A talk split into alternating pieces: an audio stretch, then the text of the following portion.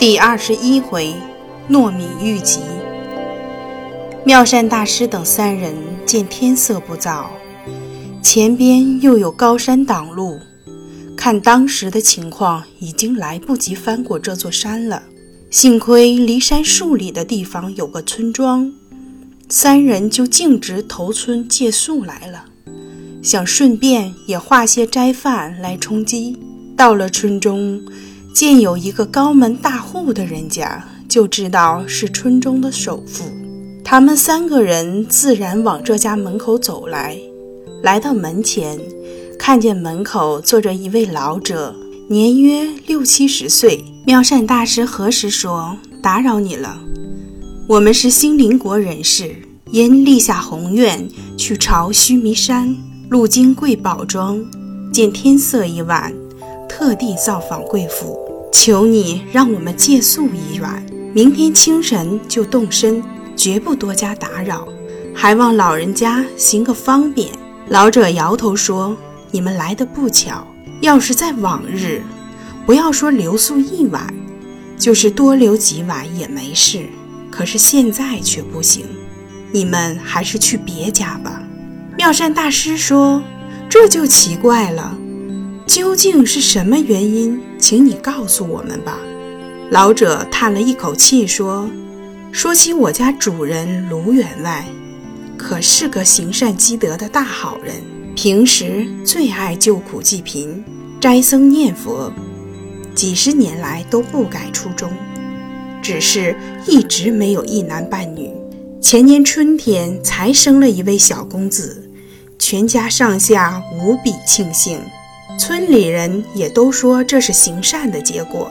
不想在本月初，小公子突然得了腹泻，当时请大夫诊治，说是脾虚之症，不容易治好，所以难以开方下药。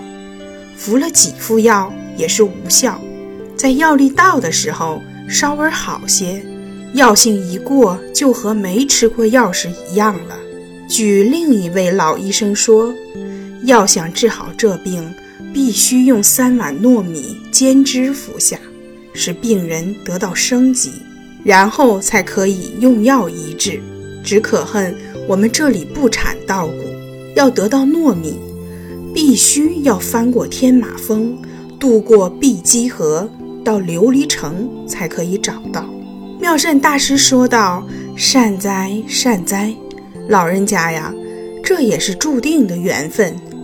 你去告诉你家员外，叫他不要着急，要是别的东西出家人没有，三碗糯米我们却有，如果能救小公子的性命，出家人绝不吝惜。”老者听了，似信不信地说：“真的吗？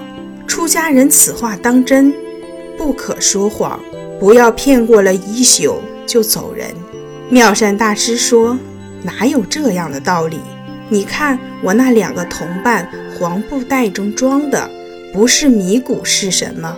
你快去告诉你们员外就是了。”老者说：“既然如此，三位先在这里坐一会儿，等老汉去通报一声。”说着便兴匆匆地向家里跑去，口中连喊：“员外员外，好了好了，小公子有救了，有人送糯米来了。”卢员外正坐在厅上发呆，见他这神情，喝问道：“卢二，你发疯了吗？在那里说些什么呀？”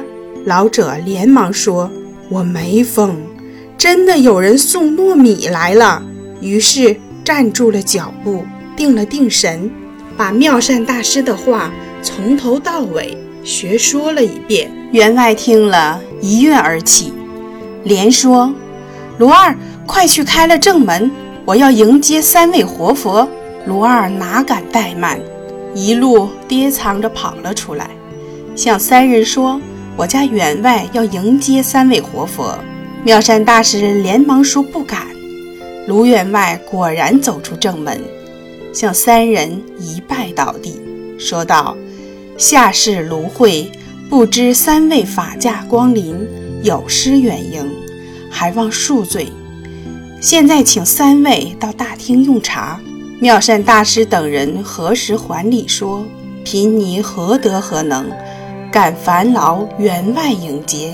只因朝山远道而来，想打扰宝庄一晚，惊动了员外，真是十分罪过。”卢云便迎着三人进了大门，直到厅堂，重新叙礼后，分宾主坐定，寒暄了几句。妙善大师就开言说：“听说小公子病重，必须要吃糯米浆才能保住性命。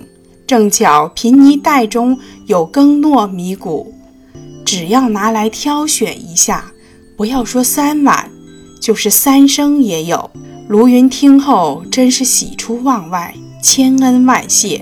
妙善大师自己随身带的一袋米谷，已在神鸦岭时散给乌鸦吃了，但永莲身旁还有一袋米，保姆身旁也有一袋谷。他向卢云要了一个盘子，让永莲把米倒在盘中，仔细挑选糯米。不一会儿就挑了一升光景。卢云连忙说：“够了够了，其余的请活佛收了吧。”妙善大师又嘱咐卢云说：“这种米煮的时候不要淘洗，以免伤了元气，减少了效力，并且要用文火，不要让它沸溢出来。要是溢出来了，趾高尽失，更没有效力了。”卢云一一答应，请三位随便坐，自己亲手把盘中的糯米捧到里边，交给老奶奶，详细说明煮法，叫她去煮。一面安排寿诞款待三人，准备干净的上房请他们休息，一面又吩咐家人去请那位老医生来商医药方。老奶奶取了三碗米，放入瓦罐之中，配好了水，放在炭炉上煨，自己坐在旁边看，防止它溢出来。大概有半个时辰，已经熬好了稀粥，顿时香气扑鼻。于是把面上稀稀的盛了一碗，拿去给小公子吃。小公子已经神气涣散，好多天没吃东西了，只好一汤匙一汤匙慢慢地灌下去。灌完了一碗，看他像是睡着了一样，老奶奶很高兴，便收拾了瓦罐，熄灭了炉火，回到房中。当他伸手去摸小公子的四肢时，却大吃一惊，原来小公子的手脚先前虽然不像常人那样温暖，却还有一点热气，现在吃了一碗粥，反而变得冰凉，一点热气也没有，连头上也是这样，看情况是已经没气了。老奶奶顿时慌了手脚，一口气跑到厅上，告诉卢云。卢云与妙善大师等人正在用斋，一听这话都吓呆了。老奶奶以为糯米中有什么花样，一定要和妙善大师拼命。卢云好不容易才劝住了。正在纷扰不休的时候，老医生来了，问明了缘由，便说：“你们先不要吵闹，让我进去诊一诊就明白了。”于是与卢云和老奶奶一起进去，诊了小公子的脉，对卢云说：“恭喜员外，小公子有生机了。”卢云听说后虽然很高兴，卢云听说后虽然很高兴，但不知道为什么会表现出这种状况，就问老医生：“大夫啊，这孩子手脚冰凉，气如游丝，分明是个死兆，为什么反而说有生机了呢？”老医生答道：“员外你不知道，这叫做神气内聚。小公子病了很久，神气已不相属，幸亏吃了米汁增长了元气，所以在内部聚敛起来，外面才有这种现象。你先等他这一觉醒来，包管大有起色。”大家听了这话才放下心来。老医生又定了药方才回去。